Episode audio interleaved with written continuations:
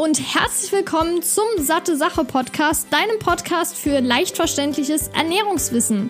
Mein Name ist Laura Merten, ich bin 24 und studierte Ökotrophologin. Ja, schön, dass du eingeschaltet hast. Ich bin Jan Rhein und ich war hier schon mehrfach zu Gast. Äh, zuletzt auch zum Thema Essstörungen. Das war ein bisschen ernsteres Thema. Ich war auch schon zu Gast zum Thema Blähungen und Kaffee. Und jetzt werde ich hier in dieser Episode die Laura vertreten, die diese Woche leider keine Zeit hat, ähm, die Episode aufzunehmen. Aber ich habe mich dann dazu bereit erklärt, kurzerhand eine Folge über das Thema Gluten aufzunehmen, weil wir vielfach die Frage bekommen, muss ich auf Gluten verzichten?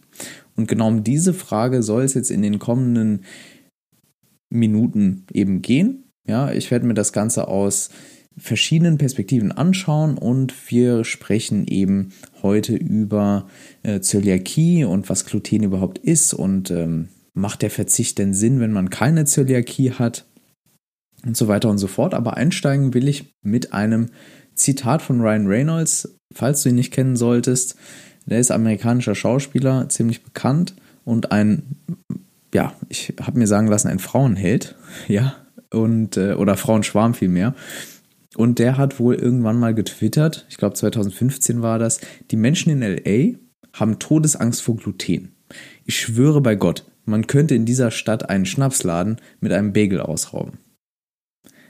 Und ich finde, dieser Spruch bringt es ganz gut auf den Punkt. Wir haben es mit einem riesigen Free-from-Hype zu tun. Also heute ist ja irgendwie im, im Supermarkt alles frei von frei von irgendwas. Dann fragt man, was ist überhaupt noch drin in den Lebensmitteln, kann man sich fragen.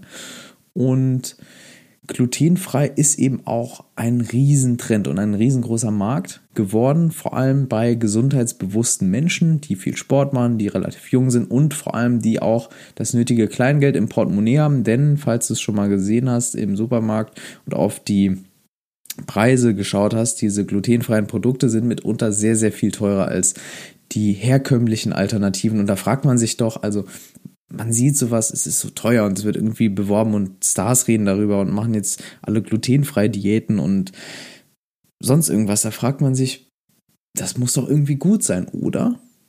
Und genau das schauen wir uns in dieser Episode an.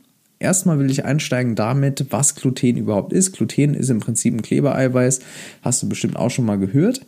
Und was das genau ist, das ist im Prinzip ein Proteingemisch aus zwei Fraktionen von Reserveproteinen, die dann in diesem Samen sitzen. Und ähm, das sind Prolamin und Gluteline. Die kommen in Weizen, Roggen, Gerste und so weiter vor. Und Hafer, jetzt ganz kurzer Exkurs, weil wir diese Frage auch öfter bekommen, ist von Natur aus glutenfrei und darf auch seit 2014 offiziell in Deutschland als glutenfrei deklariert werden, sofern Hafer nicht verunreinigt ist. Also im Prinzip ist Hafer von Natur aus glutenfrei, oft aber verunreinigt, weil eben beispielsweise, also verunreinigt, das klingt jetzt so schlimm, als würde da jemand mit so einer riesen Glutenpistole rumlaufen. Ganz so schlimm ist es nicht, aber ähm, das Hafer oder der Hafer wird eben in denselben Anlagen beispielsweise ver verarbeitet wie Weizen oder wie Roggen, die eindeutig Gluten enthalten und deshalb ist es dann verunreinigt, wenn ähm, das Ganze nicht vorher ordnungsgemäß gesäubert wird und dann müssen auch Laborproben gemacht werden und das muss eben nachgewiesen werden.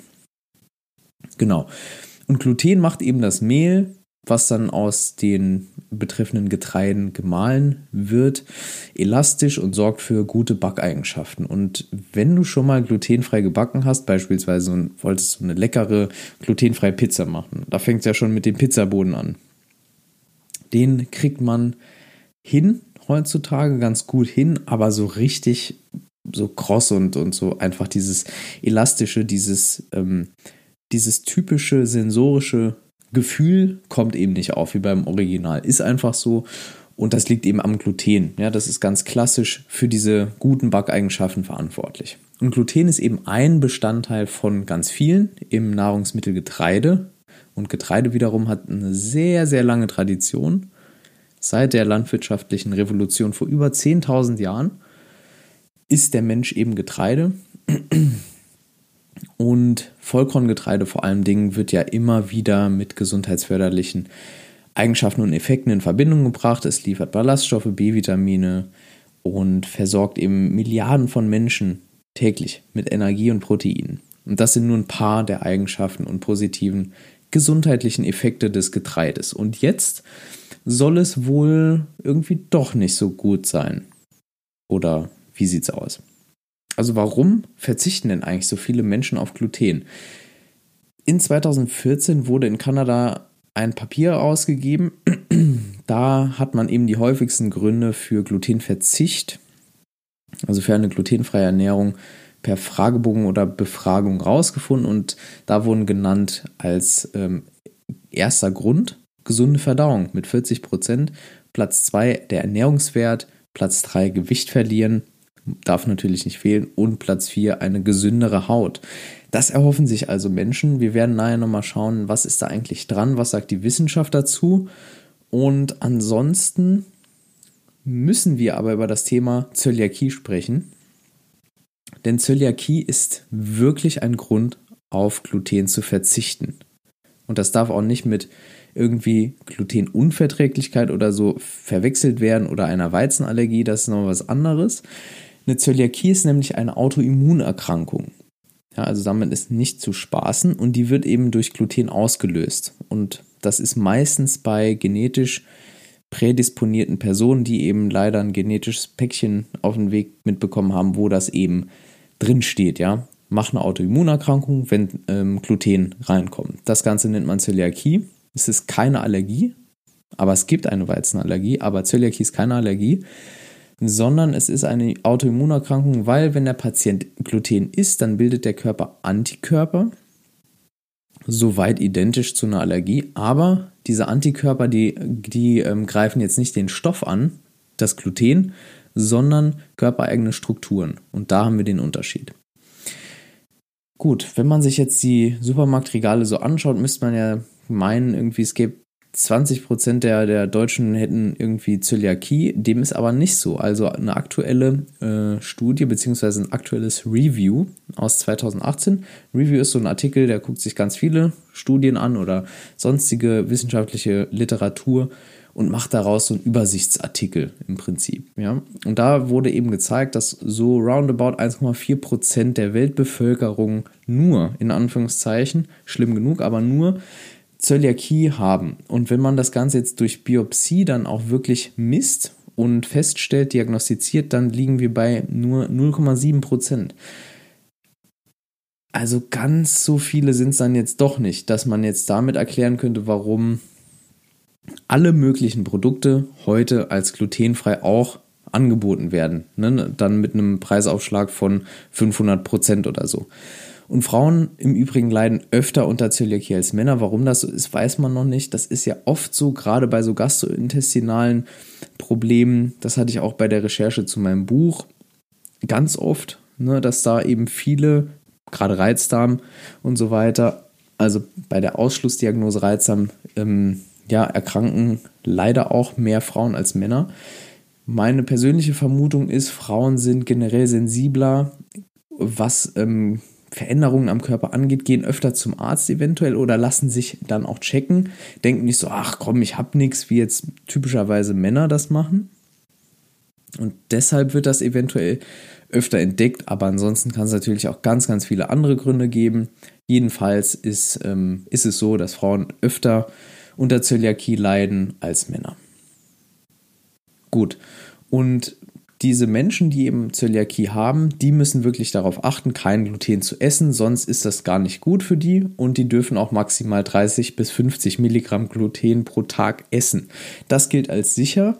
Und jetzt zum Vergleich, so eine Brotscheibe, eine stinknormale Durchschnittsbrotscheibe enthält schon 2,5 Gramm, also ein Vielfaches Gluten, was jetzt so ein Zöliakie-Patient überhaupt essen darf am Tag. Deshalb ist das also komplett tabu. Viele Leute sprechen aber, die mischen irgendwie Zöliakie, Glutenunverträglichkeit und das wird alles in so einen Topf geworfen, wie das ja oft gemacht wird. Aber Glutenunverträglichkeit ist echt ein Streitthema in der Wissenschaft auch noch. Also viele Forscher zweifeln auch noch überhaupt die Existenz an, dass es sowas gibt. Es hat aber einen Namen, es heißt nicht zöliakische Glutensensitivität oder nicht Zöliakie, nicht Weizenallergie, Weizensensitivität, wenn sie jetzt vor allem auf Weizenprodukte bezogen ist. Und das ist das, worum es jetzt für die allermeisten Menschen geht. Also man hat im Prinzip keine Zöliakie, keine diagnostizierte Autoimmunerkrankung.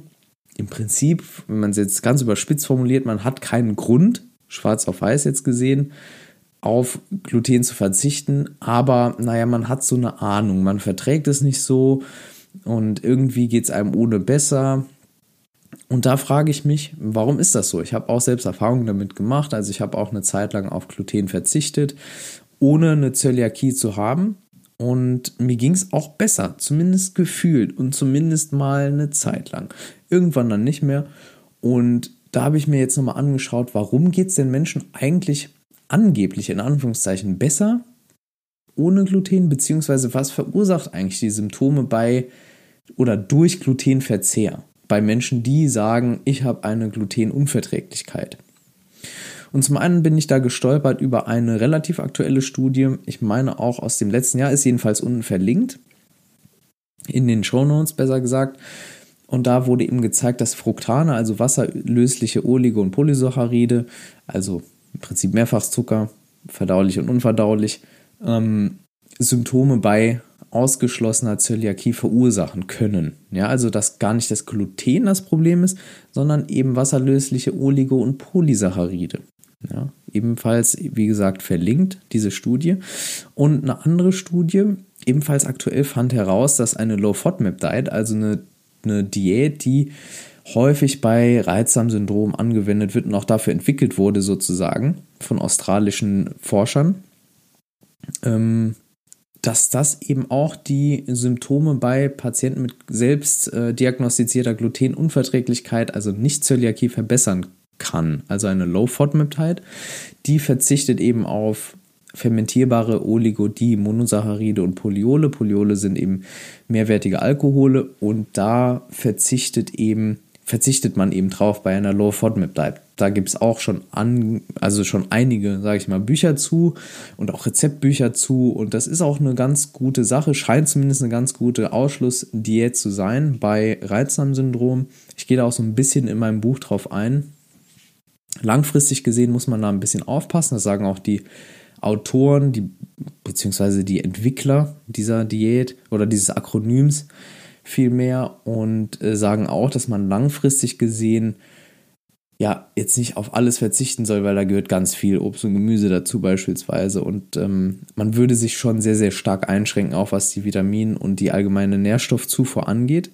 Deshalb soll man diese Diätform nicht so lange machen, aber für eine gewisse Zeit, so als Therapieeinstieg sozusagen, als Eliminationsdiät, wo man erstmal ganz viel rausschmeißt, um das dann am Ende wieder oder mit der Zeit wieder einzuführen, ist das wohl eine ganz gute Sache. Noch ein Thema bei dem Gluten, bei der Glutenfrage, so will ich es jetzt mal formulieren, sind Nocebo- und Placebo-Effekte. Das hast du bestimmt schon gehört. Also Placebo ist der Effekt, der sozusagen aussagt, mir wird durch einen Stoff oder eine Therapie Gutes widerfahren. Mir geht es mit irgendwas besser, was aber gar nicht drin ist, sozusagen. Das hört man immer bei diesen placebo-kontrollierten Studien. Und der Nocebo-Effekt ist eben die Umkehrung, also mir wird durch einen Stoff oder eine Therapie Schlechtes widerfahren. Und wenn man das jetzt auf Gluten münzt, dann kommt man eben bei so Aussagen raus wie, ja, der Stoff Gluten, der tut mir nicht gut. Ja, und dann geht es einem dadurch nicht gut, weil man das eben denkt. Und dann, ne, und dann wird dieser ganze Placebo-Effekt oder Nocebo-Effekt in Gang gesetzt. Und beim Placebo-Effekt, wenn man es jetzt auf Gluten münzt, ist das so was wie durch die Therapieform des Glutenverzichts geht es mir besser. Obwohl das Ganze gar nicht mit dem Stoff Gluten zusammenhängt, spürt man eben aber einen negativen Effekt, wenn man es eben isst, oder einen positiven Effekt, wenn man es weglässt. Das ist eben auch ein, Ernährungs-, äh, ein Erklärungsansatz, der in der Ernährungswissenschaft ja diskutiert wird. Gut, soweit die berichteten Vorteile einer glutenfreien Ernährung. Aber was sagt denn jetzt, was sagen denn die Fakten? Was sagt die Wissenschaft jetzt dazu? Also wie gesund ist denn der Verzicht auf Gluten? Und eine Kohortenstudie aus 2017, also eine Kohortenstudie ist eine ganz große Studie, ganz viele Leute nehmen da teil und das ist meistens ja eine Kohorte, die wird irgendwie ähm, befragt und dann werden da die Daten rausgenommen und dann wird das, äh, werden die Ergebnisse kontrolliert oder korrigiert auf so ganz viele Störfaktoren, wie beispielsweise Rauchen, Bewegung und so weiter. Und dann am Ende kommt man hoffentlich zu einem Ergebnis, wo man sagen kann, ja, wir gehen davon aus, ja, dass ähm, diese beiden Faktoren korrelieren. Ne? Eine Kausalität kann man noch nicht irgendwie zu 100 Prozent da, damit eben nachweisen, aber man kann ganz gut schon mal überhaupt irgendeine Verbindung nachweisen, die kann man dann wieder in, in anderen randomisierten klinischen Studien und so weiter eben ja, weiter verfolgen. Und diese Kohortenstudie aus 2017, die fand bezüglich der gesundheitlichen Effekte auf die Herzgesundheit folgendes. Und das ist jetzt ein Zitat, das habe ich übersetzt aus dem Englischen, aus, ähm, der, aus dem Ergebnisteil der Studie, wo die Autoren eben nochmal so ein bisschen ihre Meinung sagen. Und die schreiben.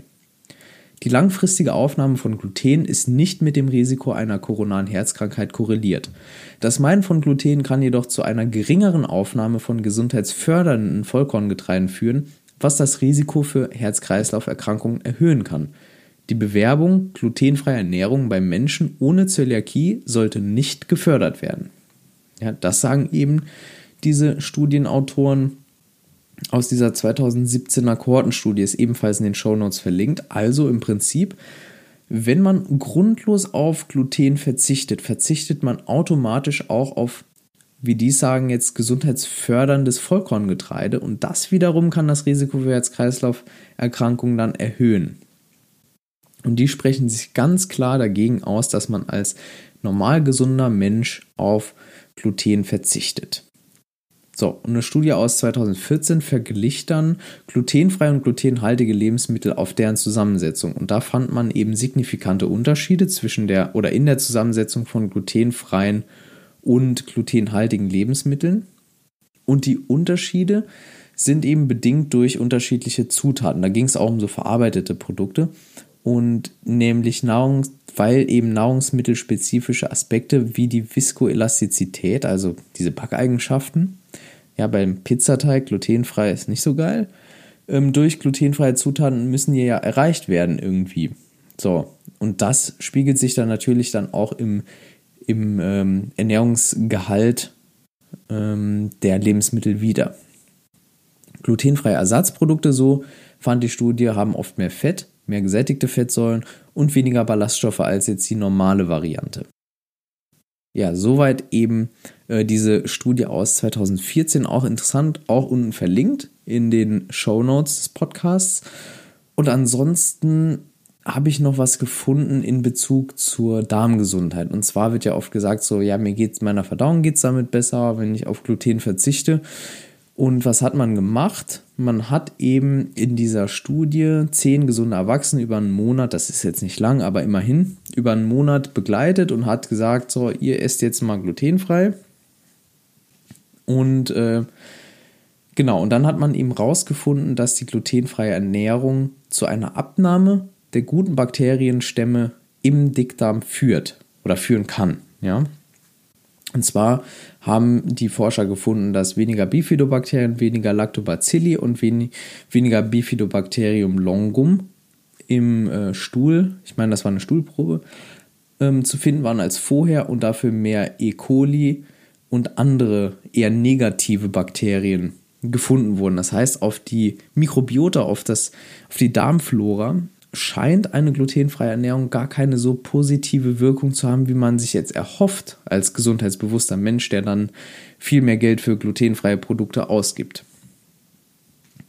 Dann habe ich auch noch mal gefunden eine Studie aus dem Jahr 2015 und die hat jetzt ähm, gesunde Hochleistungssportler bzw. Athleten untersucht, fand ich auch interessant. Und da hat man eben geschaut, inwiefern beeinflusst denn eine glutenfreie Ernährung die Leistungsfähigkeit? Weil oft hört man ja auch irgendwie so ein, irgendein Sportler macht jetzt auch glutenfrei und so und fühlt sich damit besser. Kann ja alles sein. Ja, aber da hat man das eben nochmal untersucht und herausgefunden, dass die glutenfreie Ernährung keine Auswirkungen auf die körperliche Leistungsfähigkeit hat. Auch nicht auf Verdauungsbeschwerden, also die nicht lindert oder das allgemeine Wohlbefinden verbessert. Also auch da keinen positiven Effekt. Und jetzt ist es so, wenn man sich die Literatur weiter anschaut, dann findet man eigentlich nur dieses eine Bild. Also es gibt auch verschiedene Stellungnahmen, zum Beispiel von der Deutschen Gesellschaft für Allergologie und klinische Immunologie oder von der Deutschen Zöliakiegesellschaft. Und da wird eigentlich in einer Linie gesagt, der Verzicht auf Gluten ist nur dann sinnvoll, wenn man Zöliakie hat. Und wenn nicht, kann man es einfach weiter essen. Das ist der Stand der Wissenschaft, Stand heute. Ja, man, man, ihr wisst oder du weißt, die Wissenschaft ist natürlich per Definition schon darauf aus, den aktuellen Stand der Forschung zu widerlegen irgendwann mal. Kann natürlich sein, manche Dinge bleiben auch für eine gewisse Zeit oder für sehr, sehr lange Zeit, aber ähm, der Stand heute ist schon sehr, sehr eindeutig und ich kann mir auch nicht vorstellen, dass Getreide, die jetzt seit äh, 10.000 Jahren, sagen wir es einfach mal, äh, Pi mal Daumen, bisschen mehr als 10.000 Jahren gegessen werden, jetzt plötzlich irgendwie ne, ganz, ganz schlimm für uns sind. Jetzt geht es hier um Gluten, was natürlich jetzt in Weizen los ist, ja, oder in anderen Getreidearten, die eben sehr, sehr stark hochgezüchtet werden und dann ne, irgendwie behandelt und so weiter. Das ist nochmal eine andere Geschichte. Da muss man ganz gesondert drauf schauen.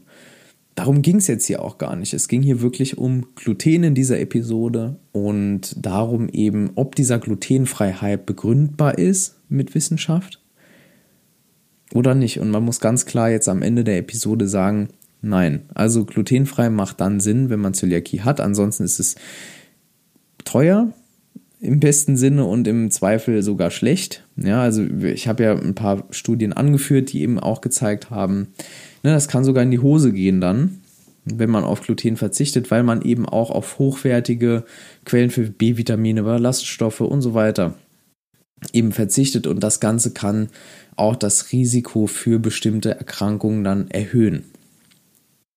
Soweit von meiner Seite aus zur Frage, muss ich auf Gluten verzichten? Ich hoffe, ich konnte die Frage beantworten. Ganz kurz, nein, musst du nicht, außer du hast Zöliakie. Ähm, ansonsten freue ich mich über Feedback zur Folge, am liebsten als Kommentar oder als iTunes-Rezension. Bei iTunes könnt ihr ja so eine Bewertung schreiben, da würde ich mich natürlich freuen, wenn ihr mal auf diese Folge auch Bezug nehmt. Ihr könnt uns auch gerne eine E-Mail schreiben an hallo.satesar.de, uns bei satesar.de besuchen oder natürlich auch bei Instagram, das ist alles nochmal unten verlinkt. Ansonsten hoffe ich, dass ich Laura ganz gut vertreten konnte. Ja, falls, ähm, falls nicht, dann bitte ich das zu entschuldigen. Ab nächster Woche ist dann Laura wieder da mit der nächsten Episode. Und wir werden uns aber bestimmt nochmal hören, wenn sie mich nochmal einlädt, zu irgendeinem Thema mit ihr über irgendwas zu sprechen. Da freue ich mich auch schon drauf. Ich danke dir für deine Zeit und dass du hier zugehört hast. Hoffe, wie gesagt, dass ich dir die Frage beantworten konnte und wünsche dir noch einen ganz schönen Tag. Bis bald.